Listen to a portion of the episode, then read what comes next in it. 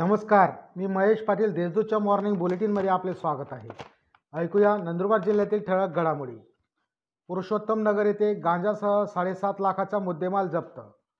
शहादा तालुक्यातील पुरुषोत्तम नगर साखर कारखाना रस्त्यावर पोलिसांनी सापळा रचून गांजा व बोलेरो गाडीसह एकूण साडेसात लाखाचा ऐवज जप्त करून तीन संशयित आरोपींना अटक केली आहे.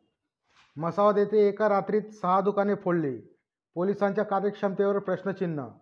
शहादा तालुक्यातील मसावाद येथे एकाच रात्री सहा दुकाने फोडली. महिन्याभरात ही दुसरी घटना असून गेल्या महिन्यात फोडलेल्या दुकानास दुसऱ्यांदा फोडण्याचा प्रयत्न केला.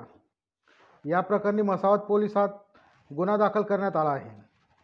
नंदुरबार येथे जिभाऊ करंडक राज्यस्तरीय एकांकिका स्पर्धेचे उद्घाटन. नंदुरबार येथील छत्रपती शिवाजी नाट्य मंदिरात जिभाऊ करंडक राज्यस्तरीय एकांकिका स्पर्धेचे आयोजन करण्यात आले आहे. या स्पर्धेचे मान्यवरांच्या हस्ते उद्घाटन करण्यात आले. जिल्ह्यात एक लाख एकोणऐंशी हजार पालकांना पोलिओ डोस देण्यात येणार. राष्ट्रीय पोलिओ निर्मूलन कार्यक्रमाअंतर्गत रविवारी सत्तावीस फेब्रुवारी दोन हजार बावीस रोजी नंदुरबार जिल्ह्यात राष्ट्रीय पल्स पोलिओ लसीकरण मोहीम आयोजित करण्यात आली आहे. यात जिल्ह्यात एक लाख एकोणऐंशी हजार बालकांना पोलिओ डोस देण्यात येणार आहे.